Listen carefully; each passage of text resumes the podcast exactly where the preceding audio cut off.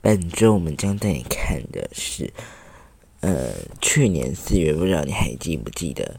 去年四月在板桥的托婴中心发生了一起盖棉被被闷闷死九月大的女婴的事件。那检察官以过失致死罪来起诉。好。新北市板桥区米奇托婴中心在去年四月发生九个月大的女婴遭到棉被盖头，活生生闷死的命案。当时当时的家长召开记者会，控诉托婴中心杀人，应受到有应有的那个制裁哦。不过呢，检察官调查之后发现。托育人员呢都没有故意伤害或凌虐女婴的行为。新北市的地检署在星期一的时候，上礼拜一的时候，依照过失致死罪来起诉这三名的起诉起诉三名的托育人员。以及托运中心负责人林姓负责人。那另外，托运中心的简姓主任另案侦办中。好，首先我们来聚焦的是，检方表示发现后紧急送医，没有故意。综合连自由时报和。中央社报道，检方调查女婴在去年三月间进入该托婴中心的幼苗班，由林姓男子胡姓、林姓、刘姓三名的托育人员共同照顾，但隔月四月十二号下午的两点多的时候，胡女在哄睡女婴之际。先疏忽将棉被盖在女婴的口鼻上，而且呢，当场众人竟然都没有发现，导致女婴的头部被完全被棉被盖住覆盖而死亡。死亡。那死亡原因判断是身处二氧化碳堆积。高浓度的环境造成呼吸型的中毒死亡。直到同日四月十号的下午四点多，也就是在案发两点多的两个小时之后，刘姓女托育员才发现女婴没了呼吸，赶紧拨打一九通知救护车，救护人员到场急救。约莫。五点多的时候呢，送医急救，宣告死亡。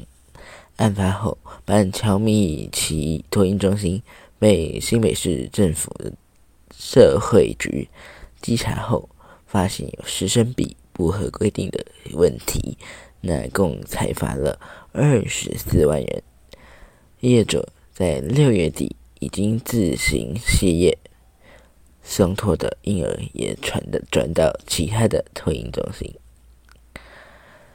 林兰还有三名托育女托育人员在侦查的时候，均坦承有疏失。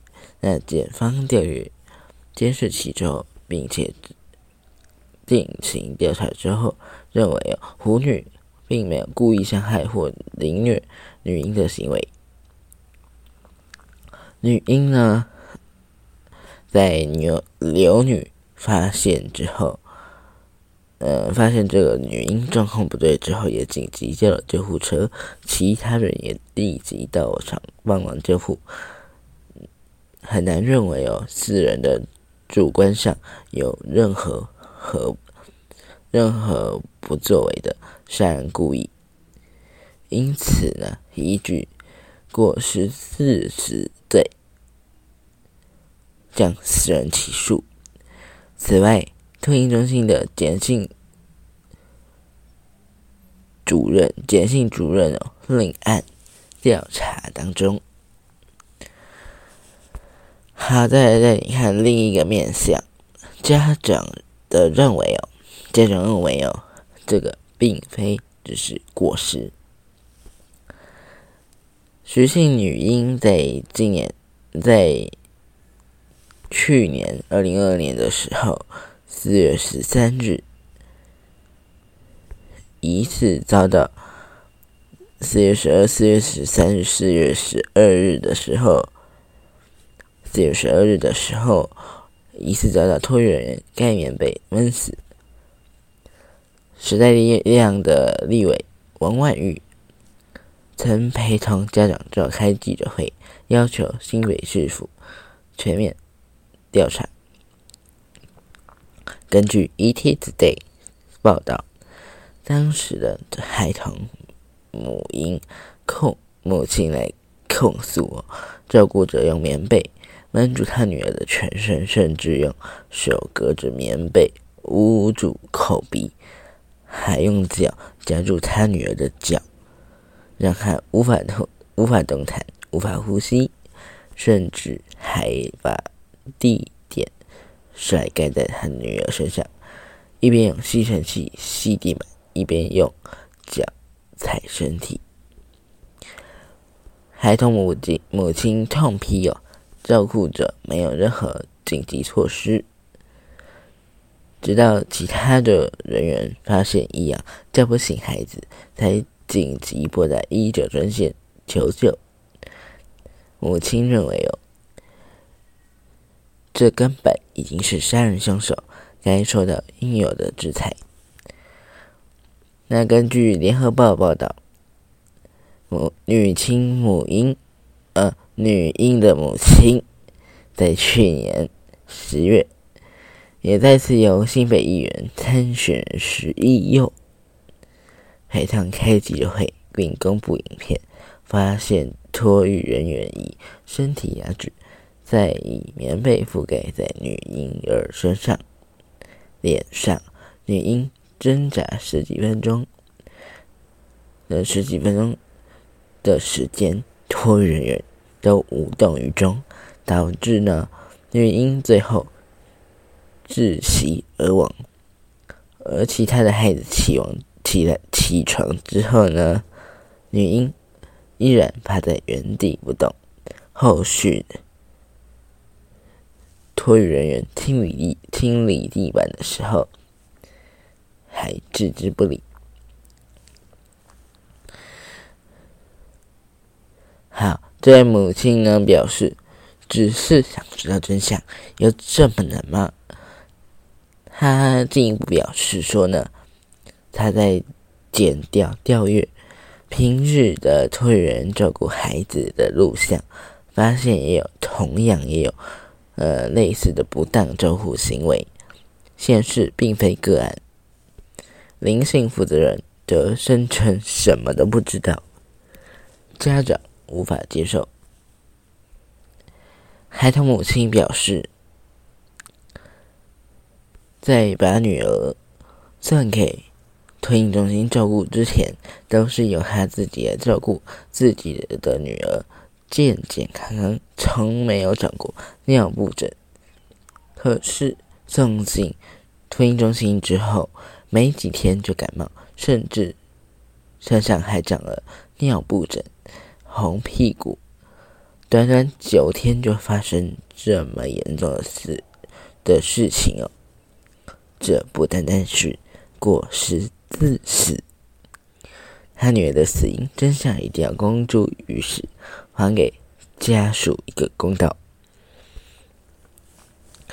那最后，呃，新北市的市府社会局也表示，这间托婴中心已经在去年二零二年六月自行歇业，事发后也已经来对。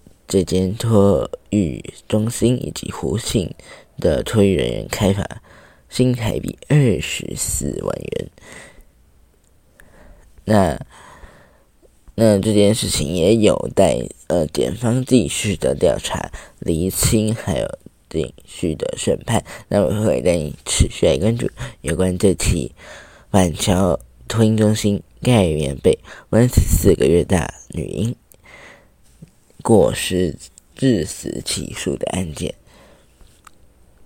也会对你持续关注。那如果你想更多的国际或者是社会新闻的话呢，也欢迎你持续关注居民的深度周报。只要按下呃 Podcast 平台的订阅按钮，就可以持续收到我们的更新通知。另外，你也可以上 Facebook 搜寻居民的深度周报，按赞追踪，甚至你可以留下五星评价，或者是有任何的建议，也欢迎到资讯栏下方的。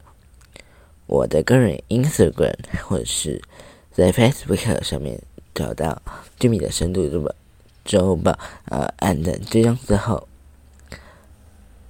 可以私信我们，告诉你对这一集节目的任何想法意见。我是 Jimmy，我们下周见。